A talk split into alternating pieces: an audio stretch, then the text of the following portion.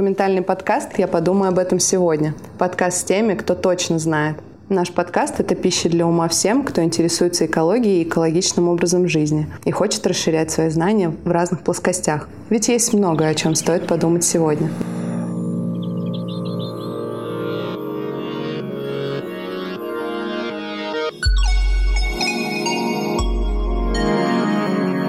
Каждый выпуск в фокусе внимания — новое явление. Гости те, кто точно разбирается в выбранной теме. Экопросветительница Алина Колевская и Зоя Андерс вместе с профессионалами своих дел обсудят тесные взаимосвязи в вопросах наук, социума, развития мира в целом и экологии.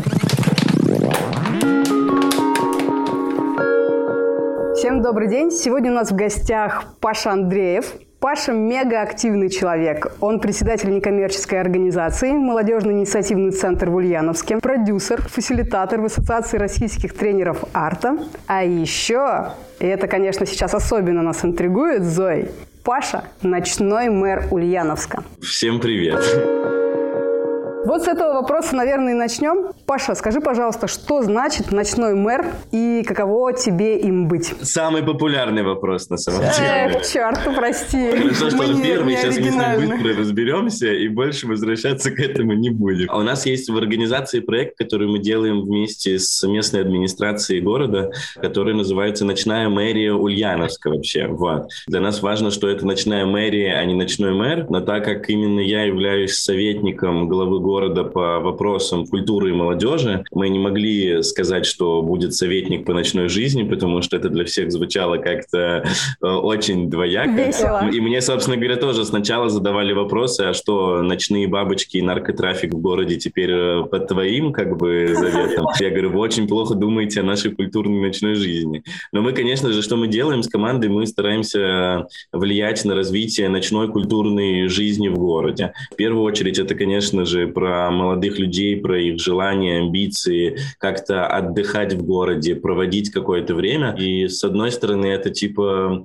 про альтернативу барам, клубам, э, заведениям, потому что, ну, грустно, когда в городе из ночного предложения есть только подобные форматы, но и также это, соответственно, и работа тоже с этим сообществом, которые клубы, бары, рестораны, вот, э, вечеринки и дискотеки, для того, чтобы вместе думать о безопасности, ночью на этих мероприятиях и думать о том, как можно совершенствовать предложения, которые существуют ночью в городе. Но и так вот поэтому меня называют ночным мэром, хотя мы стараемся говорить, что у нас не ночной мэр, у нас ночная мэрия, и это команда, которая вот делает подобного типа проекта. Скажи, а это был запрос э, скорее от административного состава или это вы такая классная команда, вы такие, о, мы вам сейчас тут сделаем классную ночную жизнь в Ульяновске? В общем, это была какая-то судьбоносная классная встреча друг другу навстречу, в общем, вот так. Вот, потому что ну, во-первых, мы уже давно экспериментировали с ночными какими-то форматами.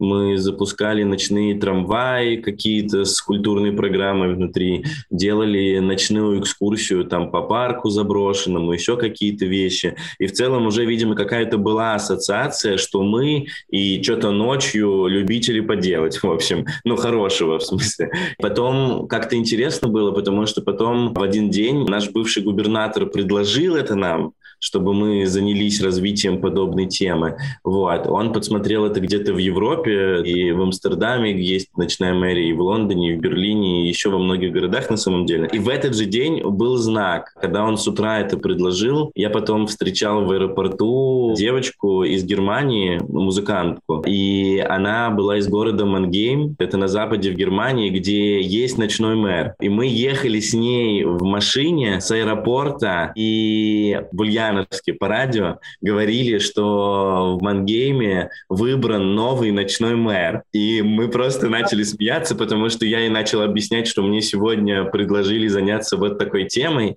и потом мы слышим в радиоприемнике, вот. Это все было в один день, и она была из Мангейма еще, вот что было важно. Тогда это было какой-то судьбоносный такой день, но не бывает таких совпадений. В итоге мы поржали и полгода подумали, и потом решили делать. И эти полгода года мы пытались взаимодействовать с людьми, с сообществом, пытались понять, ну хорошо, у нас есть какой-то офер от администрации, чтобы этим заниматься, значит, есть какая-то возможная поддержка, и она сейчас, по правде, когда нужно, оказывается. Вот, да, то есть как этим правильнее воспользоваться. И мы уже тогда прикидывали, как это сделать.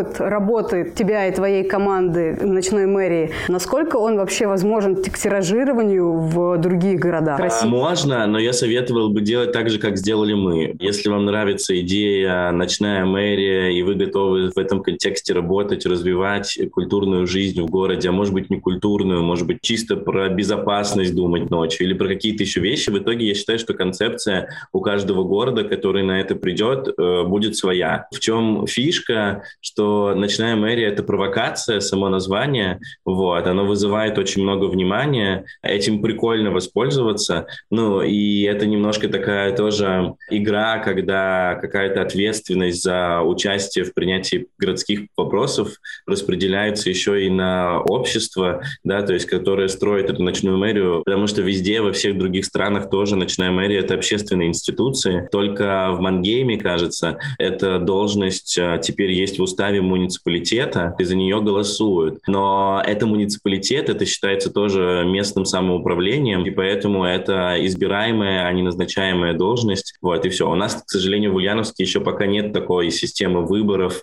или чего-то еще. Но я и говорю, что мы не стремимся, чтобы был какой-то ночной мэр в городе. Мы стремимся, чтобы был офис, который сопровождает вот эти ночные процессы. Поэтому мы стараемся всем сказать, что, ребята, у нас есть ночная мэрия, но для того, чтобы решать административные административные вопросы нужен статус советника. Поэтому в любом городе, который к нам обращается и говорит, мы хотим открыть ночную мэрию, скажите как, мы говорим, что сначала поймите потребность, запрос какой-то, поймите, на что вы хотите отвечать, объедините людей и действуйте. Разрешение ни от кого даже спрашивать сначала не надо. Вы можете сначала просто показать и доказать, что вы действительно сообщество, которое на это может влиять, и потом прийти в администрацию и сказать, а давайте совместно решать проблемы вот этого третьего времени, как я его называю. Есть третьи места, да, а это третье время. А мне было интересно, это все, получается, тогда выросло из ивентов. Вот эти предложения, которые вы делали делали, например, э, спектакль я читала, да, ночью на улице. Это вы сами искали ребят, которые делают эти спектакли, или когда стало известно, что вы плюс-минус этим занимаетесь,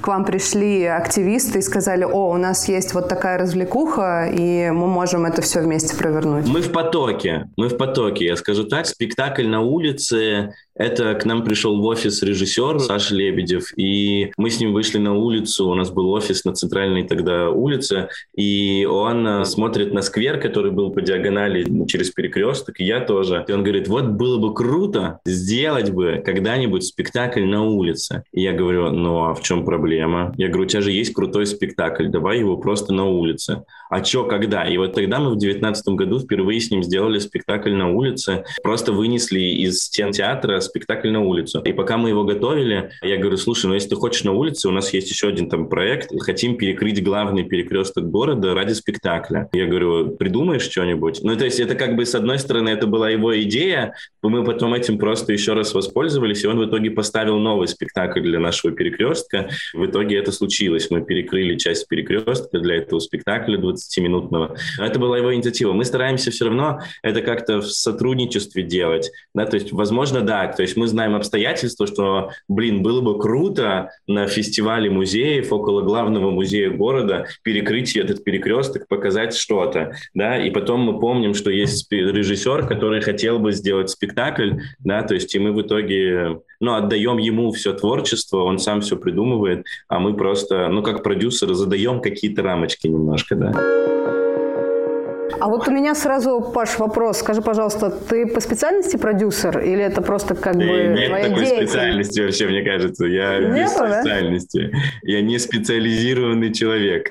А, я просто к чему веду, что вообще у тебя много деятельности связано именно с продюсированием каких-либо мероприятий или проектов. Вот э, я хотела узнать, насколько все-таки это занимает у тебя большую часть времени или все-таки идея, да, первостепенно и прорабатывание этой самой самой идеи? Потому что ты же еще одновременно... В общем, это самый больной вопрос. Я не знаю, как на него ответить, потому это что вопрос. и это моя борьба, потому что когда Так. ты продюсер, тебе нужно больше... Ну, я не знаю, продюсер — это такое слово, во-первых, я тут последние дни думаю о том, что продюсер — это фиговое слово. Надо по-другому как-то себя представлять будет в будущем. Это, это интересный Интересно, момент. Зоя, что ты думаешь? Зоя просто тоже у нас продюсер, поэтому вот мне интересно, сейчас я между так двумя продюсерами. У нас Зоя. даже за кадром еще один продюсер, так что вообще у нас тут полная комната продюсеров. Подкаст На самом деле ты тоже, ты Ура! тоже, Алина, можешь считаться продюсером, если захочешь. Ну, я точно поэтому- самоучка-продюсер, да, я все-таки больше Ну, по и разработкам. вот, вот об этом и речь, что Паша очень верно подметил, что нет такой специальности. И мне кажется, что продюсер это вот как бы и швец, и жнец, и на дуде и грец. То есть мы просто Да. все те Это навыки, замена слова мы- менеджер. Я до этого называл себя культурным менеджером или там О, круто менеджером в сфере звучит. культуры. А потом как-то мне все сказали, да что такое, как стрёмно звучит, найди себе что-нибудь другое. Но я нашел слово продюсер.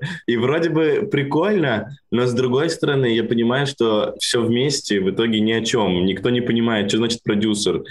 Картинка сразу из ночного клуба, где в сериале в каком-нибудь, да, там кто-нибудь подходит к девушке и говорит, я продюсер, хочешь Да. познакомиться? Я помогу. Да, то есть вот что делает, непонятно. А Ну, мне вот по правде. нравится его происхождение, как бы же, ну, англицизм, можно сказать, закрепился в русском языке, и мне нравится значение глагола produce, то есть что ты что-то производишь. Чаще всего это касается творчества, так или иначе. Ну, мы же не можем называть себя «я творец». Мне очень нравится, когда меня спрашивают, художник ли я, я говорю, я творец, но то есть такой должности уж точно нет, пока к ней никто не готов еще. Нет, Либо либо самое продюсер это самое близкое, что я мог найти. Нет, мне еще нравится слово дизайнер, но не в том прямом значении, которое мы все понимаем, что типа, а дизайн от слова там, ну, создавать. Дизайн среды очень круто звучит. Ну в да, плане, что-то что вот мы- такое. Либо креатор, например. Тоже какие-то такие вот слова. Вот. Креатор мне тоже нравится. Если брать с английской тоже. Тогда возвращаясь к моему вопросу, вот сама организация событий, да, и содержание этих событий. Где ты? И там, и там, потому что я продюсер. Но это как продюсер фильма, знаешь, то есть, типа, ты понимаешь, что режиссер должен творить, но тебе это надо продать. Вот это роль продюсера, да, то есть не перегнуть ни там, ни там, держать какой-то баланс, но в итоге понимать, что творцы должны творить внутри, которые содержание придумывают, да, но тебе это нужно продвинуть, продать, чтобы аудитория на это пришла, откликнулась, и это в каком-то еще экспертном сообществе, да, тоже нашло какой-то отклик, и не упасть в грязь лицом, в общем. И поэтому приходится и организационно думать, но и влиять тоже на какие-то творческие процессы в том числе, либо придумывать изначально какие-то рамки, векторы, либо что-то еще. Вот. То есть мы сейчас, например, ставим спектакль в трамвае, он тоже будет ночной, это будет... э, А, название забыл пьесы. Боже мой, боже мой, боже мой, этот из Подольска. Гражданин из Подольска, да, он называется, ведь, да? Человек, человек из Человек из Подольска. Подольска, да, боже мой, все, это стыд. Я даже недавно перечел эту пьесу, а вот это все коронавирус влияет. Ну, в общем, вот, и мы ставим человека из Подольска в трамвае. Это такой эксперимент тоже. Мы пытаемся с режиссером, он выбрал пьесу, мы очень долго пытались понять, насколько она подходит действительно в наш контекст. В итоге это всегда такая, знаете, работа, да, то есть над этим, чтобы вместе определиться. И когда сейчас идет постановка, мы участвуем в процессе, мы подсматриваем за репетициями, там еще что-то, и пытаемся тоже в какие-то моменты что-то понять, чтобы аккуратнее сработать, да, там в итоге тема про полицейских, еще в трамвае, еще у нас полицейские будут в костюмах супергероев, ну там, в общем, много разных таких задумок, которые в итоге мы как продюсеры должны немножко приглядывать за ними, потому что мы чуть шире должны видеть картинку, чем режиссер. Режиссер очень много энергии отдает сейчас внутрь процесса, чтобы он был спектакль насыщенный, энергичный, душевный, а мы думаем о том, как он будет смотреться вовне, да, и поэтому внутри тоже участвуем.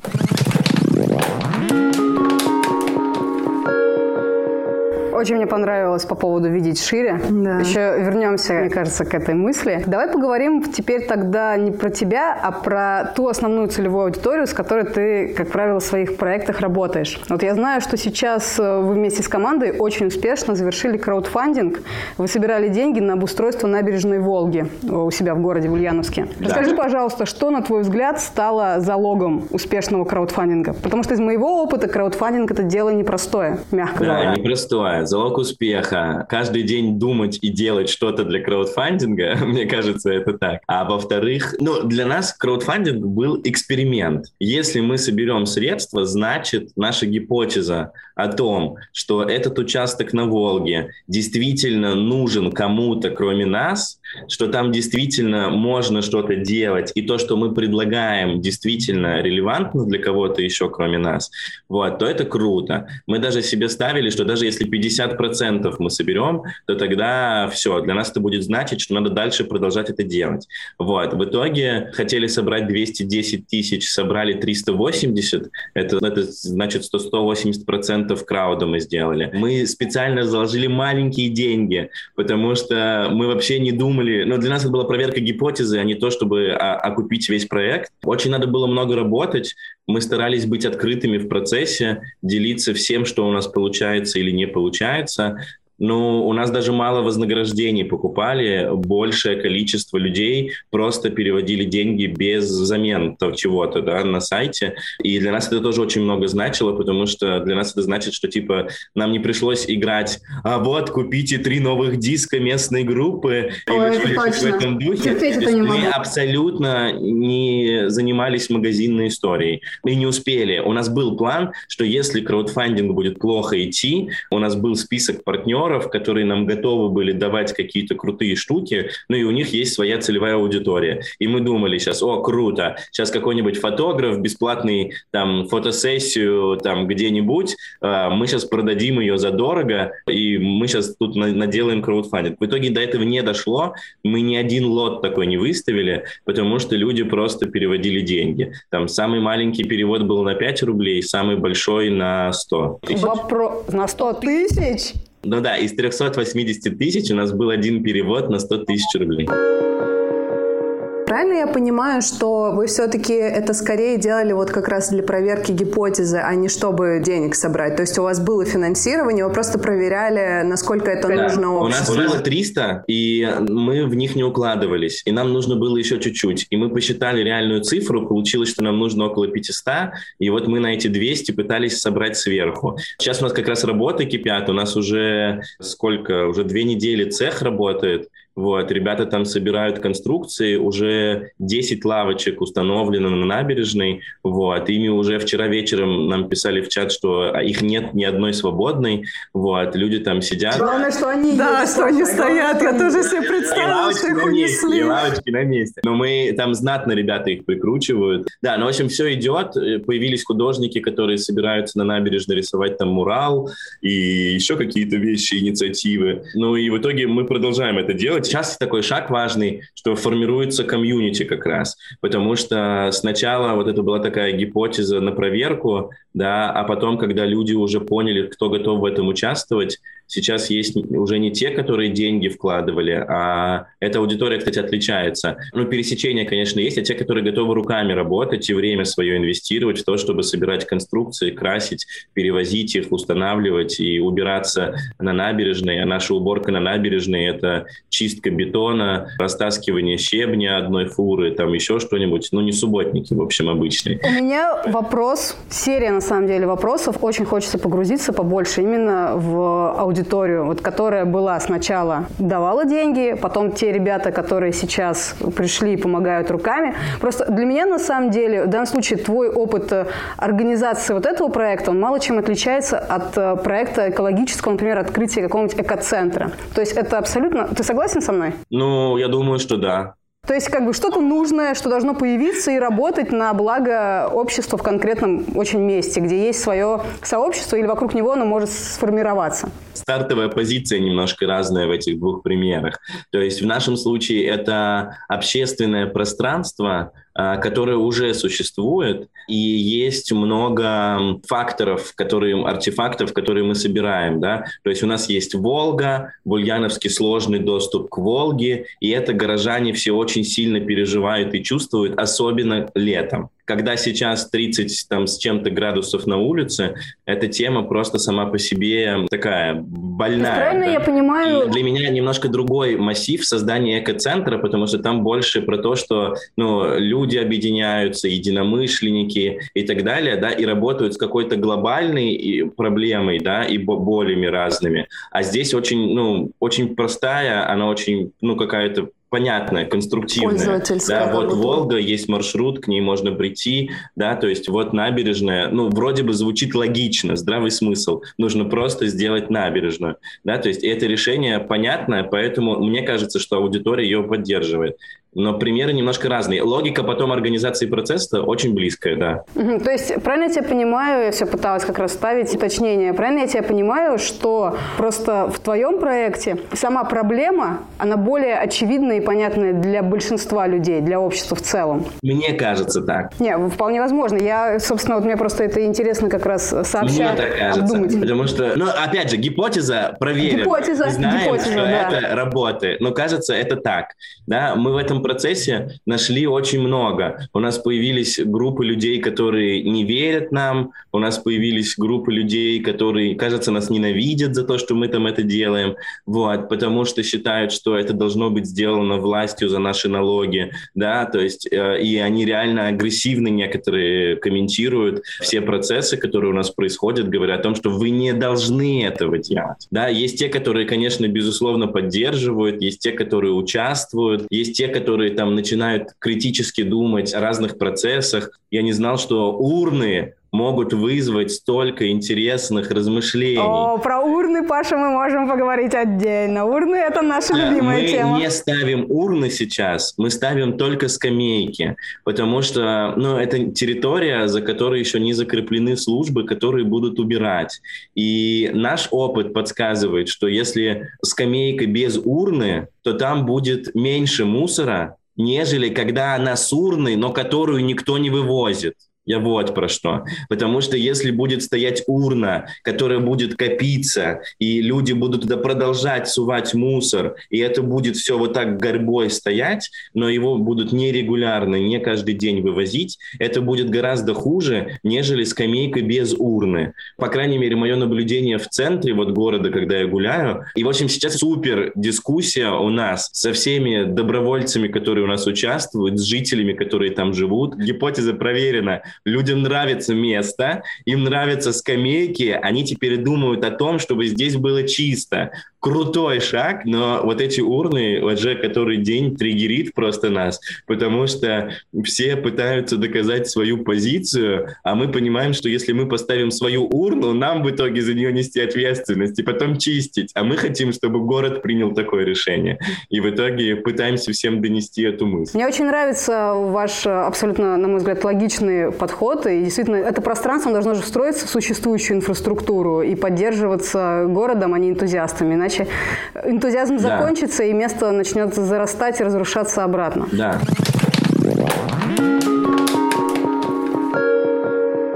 Давайте еще подробнее чуть-чуть поговорим про саму аудиторию, которая вот отличается. Да? Кто были те люди вот в общих чертах, которые изначально заплатили за то, что появилась набережная? То есть кто принес свои деньги в краудфандинг? Ты хочешь портрет какой-то, да? Да, примерно какой... ца, ну то есть вот какого общий? возраста, да, среднего эти люди были? Примерно. Ну, это молодые люди. Угу. Средний возраст там, кажется, где-то 20-35. В целом это молодежь, если можно так назвать. Но наше наблюдение, опять же, выборочно, да, то есть кого мы там видели, пробивали. Мы некоторых просто знали или почты иногда пробивали. Но когда тебе скидывают 10 тысяч просто без э, вознаграждения, ну, нам было всегда интересно, а что за чувак скинул, кто это вообще? И мы брали почту, потому что, ну, там не всегда фамилии, имя, отчество вводишь там или что-то еще, и вбивали и пытались понять по никнейму, подставляли никнейм из почты в Инстаграм, чтобы вообще понять, кто это. Но в итоге... Детективчики, э, Интересный а? процесс. Большие суммы часто давали айтишники, но те, которые работают в IT, и мы находили просто их там по всяким живым журналам, сайтам и все остальное, что это были они. В целом э, небольшой бизнес тоже давал такие, ну, достаточно приемлемые суммы. Вот. И все остальные, кажется, я никого не вычленю, потому что это просто люди офигеть разные какие. На самом деле, мне сейчас достаточно более чем информации для моего следующего вопроса, потому что я слышу, что это была молодежь. И вот у меня поэтому вопрос, почему молодежь? Есть ли связь с тем, что молодежь решила вложиться в пространство? И вообще, молодежь – это ваша целевая аудитория для других проектов или нет? Вот начнем с конца. Скорее всего, потому что большинство наших проектов – это молодежная аудитория. И то есть вы информационный пузырь был такой, да, у вас? Вот, то есть это в любом случае, э, да, молодые ребята, конечно же, поэтому первые, кто начали донатить и участвовать, и сейчас в цеху тоже работают, работают, например, да, это молодые ребята, которые плюс-минус были уже в нашем информационном пространстве. Но сам процесс привел и другую аудиторию к нам тоже. То есть я не скажу, что не было взрослых у нашей аудитории. Было. Мы много проектов делаем, которые там и бабушки, и дедушки даже участвуют. Но вопрос в том, что типа кого большинство? Большинство, конечно, молодых людей. Почему они откликаются? Ну, мне кажется, что в целом тенденция какая-то такая сейчас. А какая? Как бы ты ее описал? Я знаю, что ты прекрасно работаешь с молодежью, и поэтому мне очень интересно тебя раскрутить на твои секретики, лайфхаки, выводы. Но мне кажется, что вот тенденция сейчас такая, это ну, соучаствовать. Мне кажется, что она есть, особенно среди молодой аудитории. Мне кажется, что, во-первых, молодые ребята в целом хорошо, особенно младшие молодые ребята, да, типа подростки, там, начальные курсы университета. Мне кажется, что для них очень важно, когда к ним перестают уже в этом возрасте относиться как к детям каким-то, да, и когда им предлагают достаточно честные, открытые механизмы участия, где они сами могут что-то придумывать. Знаете, вот эта смена подхода не для молодежи, а вместе с ней. Мне кажется, что это, во-первых, важно, придумывать всегда в проектах если хочешь, чтобы молодые люди с удовольствием участвовали, какой-то открытый процесс, в котором они могут придумать что-то, где они могут на это повлиять. Потому что очень мало, мне кажется, сфер, ну, каких-то вот таких именно в общественной жизни, где мы можем на что-то влиять. Мы чаще всего соблюдаем какие-то регламенты. Я сейчас э, фантазирую, но мы не придумываем, э, как получить загранпаспорт. Мы уже знаем, какой регламент нужно сделать для того, чтобы получить загранпаспорт. Да? Или в общественных пространствах то тоже. Сегодня это тенденция соучаствовать. То есть если раньше мы думали, что кто-то ставит эти детские площадки, то сейчас, мне кажется, время немножко изменилось, и здесь уже история про то, что кто ставит детские площадки, должен спросить, а нужна ли здесь детская площадка, да, и Потом еще должны задаться вопросом, а какая должна быть детская площадка здесь. И вот это, мне кажется, тоже общая тенденция работы с общественными пространствами, где вовлекаются люди в принятие решений. Мне кажется, для молодежи она очень откликается. Вот. И у молодежи есть время, мне кажется, инвестировать в это какое-то свое внимание, потому что они еще не зашкваренные жизнью, извините, кто слушает. Но если вы тоже считаете себя не зашкваренным слушателем, то вы тоже молодой для меня. А если, а если уже э, не молодой, но считает зашкваренным, то можно? Ну вот я и говорю, тогда этот человек для меня молодой. Для меня молодость, она не возрастом э, измеряется. Это какая-то вот история про эксперимент, да. Ну, никто не делает набережную своими руками. Молодым ребята откликнутся это, потому что, ну, это челлендж да, это вызов обществу, это вызов системе на самом деле. Пусть он полезный, мягкий, помогающий на самом деле, но это вызов, который в итоге молодые ребята готовы давать. Но это гражданская активность же, это же проявление ее, да, то есть и просто не в разрезе а, пикетов, митингов и так далее, что тоже может быть, да, а более для меня проактивная такая позиция, взять на себя ответственность в том числе, сделать какие-то изменения изменения в общественном пространстве для нас тоже большая ответственность. Это сложно. Я хочу просто тогда спросить касаемо ответственности, да, и понимания, что у людей есть эта потребность соучаствовать. А есть какие-то опыты, например, или, может быть, у мэрии Ульяновской есть запрос на какие-то экологические движники? Или пока еще не готовы? Потому что очень интересно с позиции вот урн. Ну, то есть мы начали про урны, и мне вот очень интересно. То есть, с одной стороны, я с тобой полностью согласна, а с другой стороны, эта система как-то должна быть простроена очень внутри, и только вот таким вовлечением можно людей эффективно обращать в нашу веру. И ставить урны сразу для раздельного сбора, Паша. Во-первых, мы на набережной думаем сейчас про раздельный сбор, как минимум для пластика отдельно поставить и для стекла, потому что туда часто приходят с чем-нибудь выпить, потому что место еще такое андеграундное, да, вот, не супер а, насыщенное по популярному, ну, в смысле, господи, люди туда не так часто да приходят. Поняли, поняли. Все все поняли, зачем люди туда приходят. Паша, не волнуйся. Вот, по поводу экологических запросов и ответственности, я таких примеров, честно говоря, не сильно... Ну нет, я знаю, что есть какие-то интересные но вот наш процесс открытый, да, например, на набережной, да, что это для меня значит, что пришла девушка, которая занимается раздельным сбором мусора в городе, она просветитель, она помогает, она создала даже свою небольшую компанию для этого, и пришла и сказала, давайте делать. Считаю важным, что это будет так. Да, то есть, окей, хорошо, для нас процесс открытый, мы реально обсуждаем сейчас, как это сделать. Был там председатель садового общества, которое рядом, да, он тоже пришел и сказал, а мне тоже нравится идея по раздельному сбору, да, давайте я подумаю, я, может быть, сейчас придумаю, и у меня есть строительная компания, мы, возможно, сделаем два бака больших, да, то есть поставим для того, чтобы это здесь, ну, как минимум с набережной собиралось и оставлялось здесь, и потом вывозилось. И сейчас эти процессы идут, они открытые, Поддержит ли потом это город, и город ли будет вывозить этот мусор? Скорее всего, нет. Да? То есть, ну, в смысле, скорее всего, поддержит, но вывозить не сможет, потому что у нас нету городской такой службы, которая бы занималась, ну, может быть, и есть, да, то есть, но они какие-то частные больше. Вот, в итоге это будет частная контора, которая будет вывозить этот мусор раздельный. Ну, то есть, это, это как бы инициатива, да, ответственность грандиозная, вот, потому что, чтобы это потом работало, да, чтобы это потом, ну, не было так как обычно бывает, поставили что-нибудь, а это все разрушилось через год. Но мы понимаем, что мы сейчас это построим быстренько, а потом за этим придется как-то отвечать, следить, да, да. Да, и все инициативы, которые мы туда внедрили, поддерживать.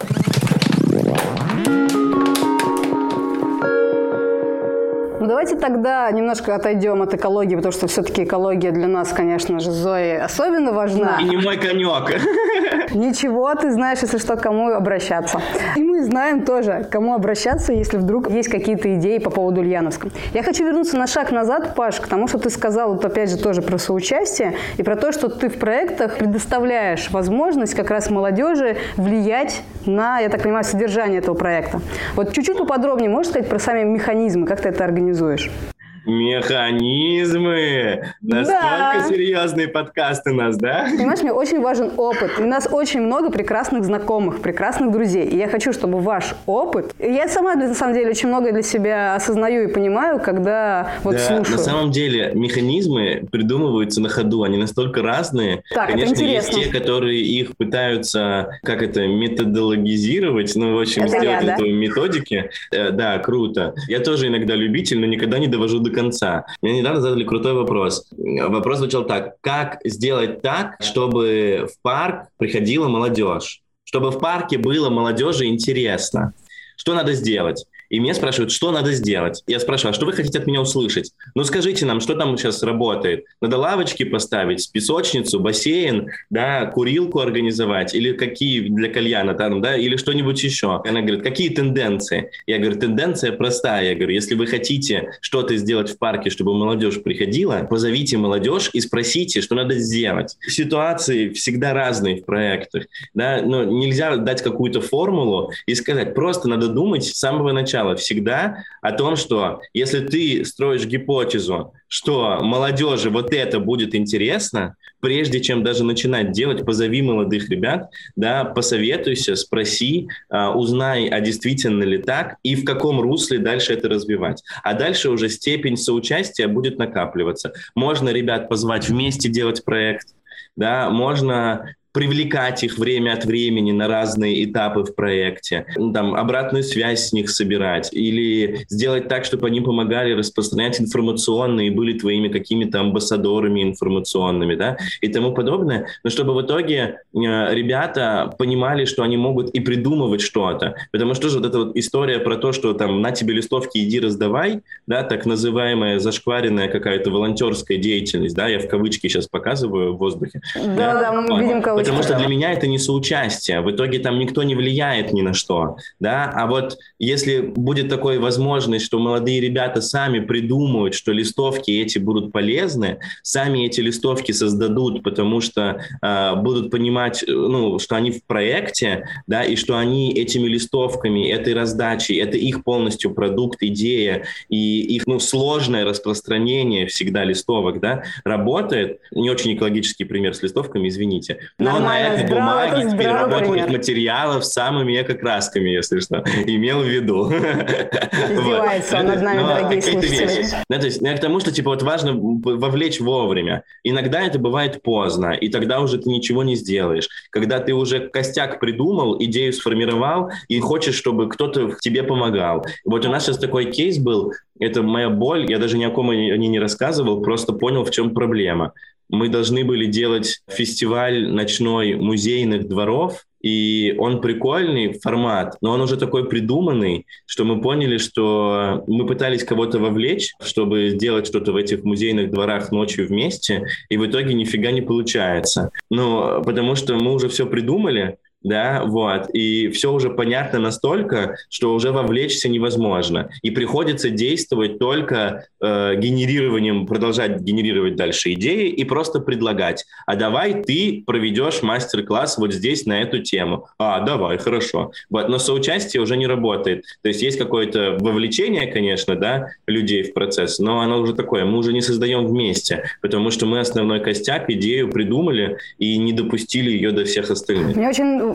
нравится, и очень важно, мне кажется, то, что ты это сказал, и что бывает и такой опыт. И мне кажется, ведь само по себе, вот поправь меня, если я ошибаюсь, может быть так, что может быть хороший проект для молодежи, но без соучастия. То есть не обязательно, что соучастие – это неотъемлемая часть для того, чтобы проект был успешным. Или... Можно без соучастия, можно для молодежи тоже делать, но... но какие будут сложности нужно, нужно быть очень уверенным в том, что ты хорошо слышишь ну, и видишь, что у тебя реально есть какая-то эмпатия к этой целевой аудитории, и что ты действительно понимаешь их запросы, потребности, запросы в сервисе того, что как это должно выглядеть и предоставляться, запросы в информационке, как это должно дойти, до, на каком языке, с помощью каких каналов и ресурсов. Вот для меня это важно, почему эта позиция не для, а вместе с молодежью, это очень важно работает для, например, а, каких-нибудь людей, с которыми мы работаем, типа сотрудников домов культуры, да, или библиотек, чаще всего людей чуть старше возрастом, чем целевая аудитория, с которой они хотят работать. Самое гениальное в нашем случае, да, это то, что наша формула простая. Мы молодые, и мы делаем с молодыми, и мы делаем для молодых, потому что мы сами чувствуем и понимаем. Интересно, что у нас, например, в общественной организации возраст участников изменился ровно с тем, как мы выросли. Организации 15 лет. Я вступал в нее тогда, когда мне было 14. И я за это время рос. Когда мне было 14, вокруг меня были 15-14-летние. Максимальный возраст старшего, да, ну, условно старшего, да, то есть был там лет 21-22, да. Сейчас мне мне 29, и большинство людей вокруг наших проектов – это люди плюс-минус этого же возраста, да, то есть, ну, там 24, 22 и 30, да, 35 даже. Это все меняется, потому что наш принцип самый главный – мы делаем то, что нам самим важно, и мы делаем это для себя же на самом деле, да, и это самый главный залог. Мне кажется, что невозможно делать молодежные проекты без участия молодежи взрослому человеку. Потому что даже если ты считаешь себя молодым душой и ходишь на вечеринки, а тебе 55, условно, да, никто не обижайте, пожалуйста, да. Безусловно, вы молодой человек, молодая девушка в душе, безусловно. Но вот эта разница в возрасте, она еще есть в другом. Это запросы и потребности на какие-то процессы, которые сейчас уже будет сложно понять, да, и это поймет только тот человек, который в этом возрасте. Поэтому я почему хочу сказать, что соучастие важно, а, оно иногда естественное мы сами соучаствуем в том, что создаем для себя, это и есть тоже какой-то процесс соучастия. Но если вы старше, то лучше, чтобы целевая группа была. Я, например, не представляю, как я буду делать проект подожди, для подожди, пенсионеров. Еще... Даже молодых душой? Еще рано, подожди. Прежде чем для пенсионеров, Нет, ну я, потому что я в обратную сторону выкручиваю, что если я молодой человек, буду делать проект для пенсионеров, я без их участия не смогу придумать проект потому что я вообще ничего не понимаю, чем они живут, что у них в голове, о чем мечтают, о чем фантазируют. Я пойду искать пенсионеров, да, для того, чтобы спросить их, а что они хотят, да, и готовы ли они со мной вместе это делать, потому что у меня почему-то, ну, меня так триггернуло и захотелось с пенсионерами работать. Вот мне кажется, с молодежью должно быть точно так же. Интересно, как ты думаешь, помимо соучастия, что еще может считаться вот мотивацией для молодых людей, помимо вот соучастия и изменения финального пространства путем да, приложения своих рук? Что бы ты еще отметил, исходя из своего обширного опыта? О, мотивация – это такая штука. Она для меня до сих пор секретики, секретики, У нас целый сезончик, видишь, поэтому мотивации посвящен. Для нас тоже это сплошные секретики. Давай вместе их раскрывать. Финальный результат результат, мне кажется, это очень важно. И значимость процесса. Мне кажется, что это всегда мотивирует людей. Вот, например, мы втроем бы занимались нашей набережной, вот, что-то делали, э, приходили, помогали еще кому-то что-то там делать, создавать, придумывали бы тоже. А об этом все остальные тоже знают и говорят. Да? И вот эта вот значимость процесса, что это что-то обсуждаемое, что это действительно актуальное, что в сердечке других тоже зацепило, это, мне кажется, супер важно для нашей аудитории молодежной однозначно. Если это просто в топку, извините, экологический пример, субботник, который нафиг никому не нужен, да, но бывают такие субботники. Чувствую, в Ульяновске бывают. Бывают такие субботники у нас, точно.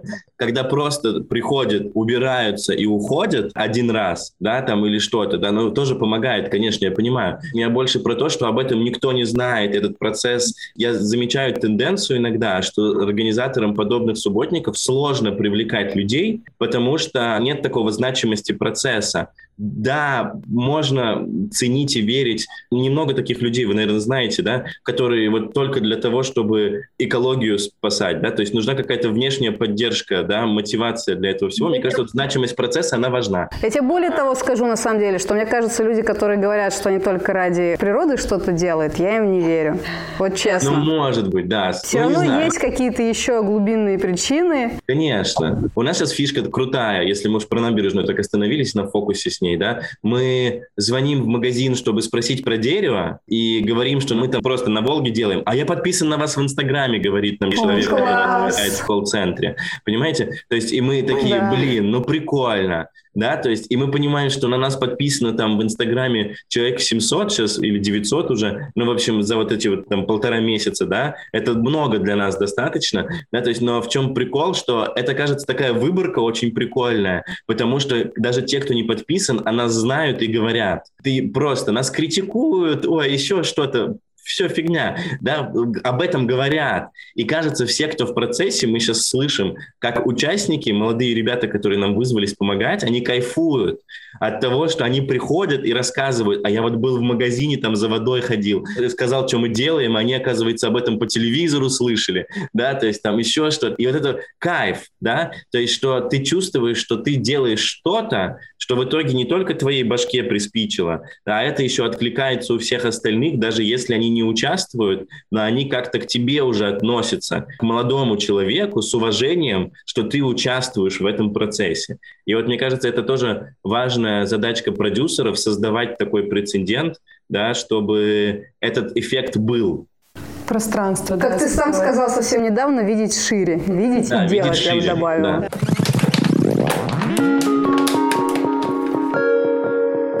Правильно я понимаю, что тогда вот эта вовлеченность, вот это желание внести вклад, оно тоже может быть отнесено к списку мотивирующих моментов? Да, безусловно. Как раз по поводу соучастия, что ты в итоге как бы видишь просто результат своей деятельности, пусть и волонтерской, но в реальности можешь какое-то вот это ощущение наполненности ну да, что он какой-то осязаемый. Меня вот больше всего тоже вот в волонтерской, например, истории... Должен быть окончание какое-то, да, завершение. Быть окончание. А очень часто на ивентах, да, привлекают волонтеров, чтобы встречать людей, провожать, еще что-нибудь, да, вот. А в итоге для меня всегда вопрос. Продюсеры, ну давайте назовем их так, да, организаторы этого ивента, они вначале проговорили и вовлекли волонтеров в то, зачем этот ивент случается, почему важно, что эти люди, которых они будут встречать, приходят туда, да, что от этого вообще меняется, какая проблематика, какие цели, да, и в завершении собрались ли кто-то вместе с волонтерами, чтобы показать, на что повлияла их работа,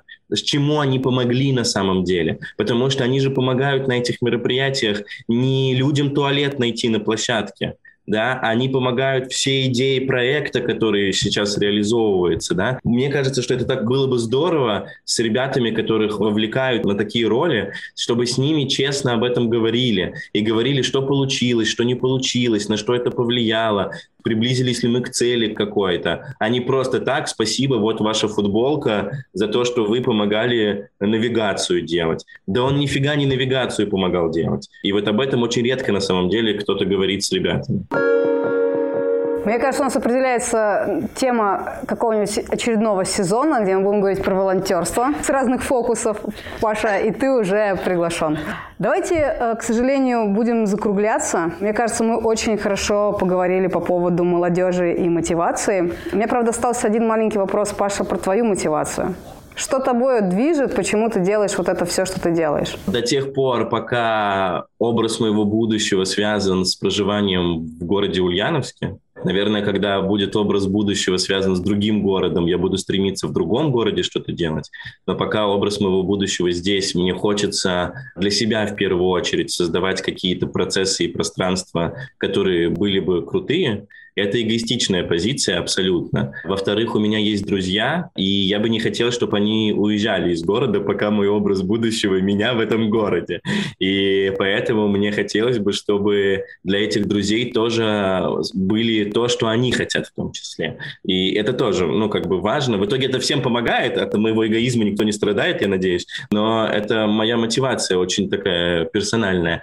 И для меня это тоже это профессиональный рост, все, что мы делаем, это такие интересные вызовы, с которыми мне профессионально интересно работать, да, то есть браться за какие-то сложные новые процессы. Например, тоже краудфандинг мы выбирали не потому, что нам нужно было деньги собрать и не только привлечь, а мы никогда не, не делали краудфандинг, вот, и мы хотели сделать краудфандинг, чтобы тоже такой скилл получить и опыт, да, что мы теперь еще умеем успешно закрывать краудфандинг. И много таких вещей, вот, и в итоге, почему мы этим занимаемся, это благородно очень и благодарна, наверное, даже больше благодарна, потому что все, что я делаю, все, что мы с ребятами делаем, это с людьми всегда связано. А это очень благодарно всегда в ответку чувствовать энергетику, поддержку. И когда люди присоединяются, ты как наркоман в итоге становишься, что ты в итоге заронил какую-то маленькую идею, семечку такую, а люди начинают ее обрастать, ухаживать за ней, создавать свое, и вот у тебя уже целая плантация,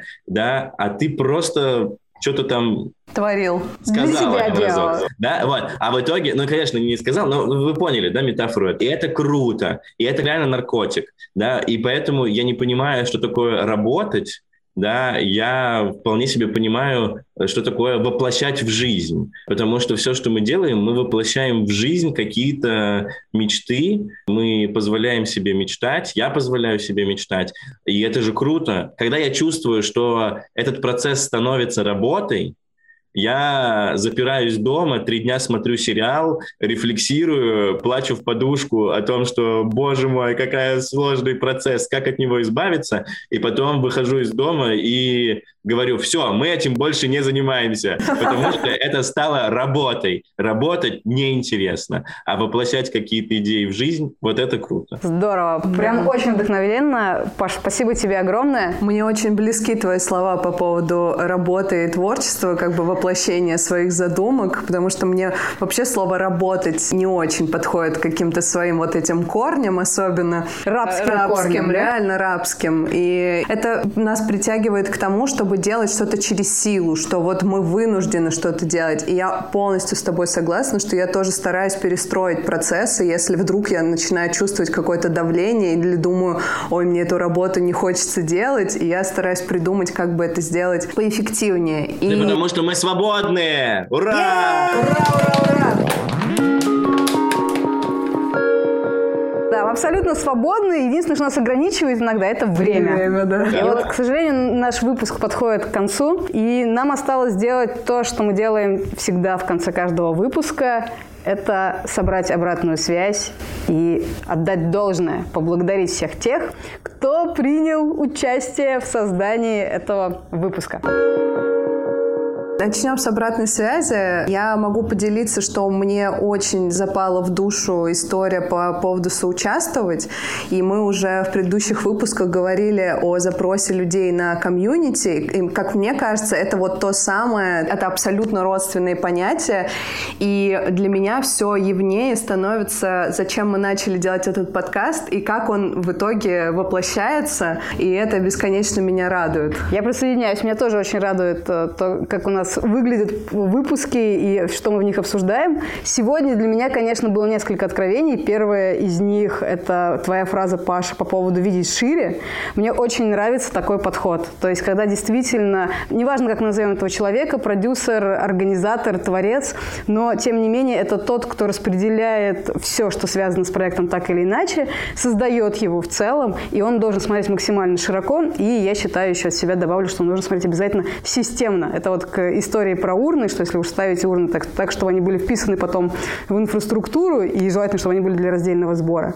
И, кстати, про раздельный сбор. Я поняла одну важную вещь, что все-таки, когда мы говорим про проекты, которые социально ориентированные, ну вот, например, строительство набережной, да, то это реально людям более понятно, в отличие от экологических проектов. Экологию нужно реально людям продавать, в хорошем смысле этого слова. То есть действительно нужно доносить смысл важности экологического проекта проекта, прежде чем начать делать сам проект. То есть, чтобы найти поддержку, нам нужно продать идею. С такими вот вещами, где реально есть какая-то социальная проблема, такой большой нагрузки в сторону вот этих продаж, кавычки, их нету. И это, конечно, важно, потому что это надо учитывать на моменте ну, создания соответствующего проекта, его подготовки и проведения. И, Паша, большое спасибо тебе за слова. Не для, а вместе.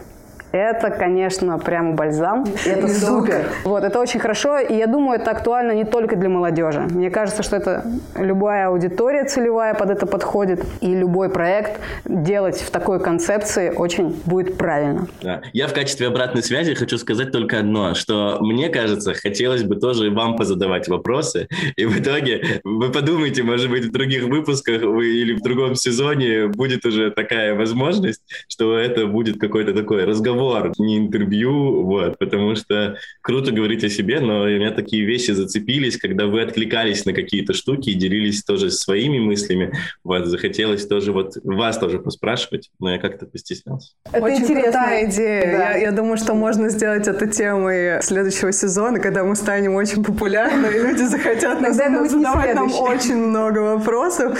И это, это очень классный формат, Паш, спасибо тебе Но вообще не стесняйся, если что. Да. Хорошо. Можно можно всегда задавать. Супер, спасибо большое.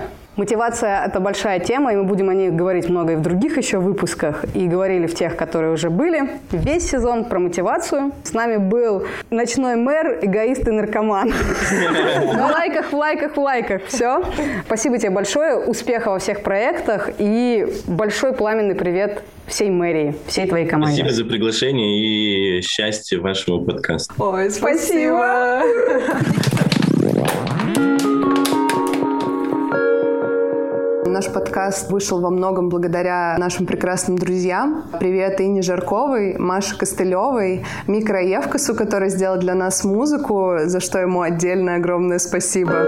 Слушайте нас в Apple и Google Podcasts, Spotify, CastBox, SoundCloud, Яндекс Музыка. Ставьте оценки и оставляйте комментарии, потому что это поможет нам получить все больше слушателей. В описании подкаста, как всегда, вы сможете найти ссылки на все проекты, упомянутые в этом выпуске. Всем счастливо, до новых встреч. Спасибо всем, пока.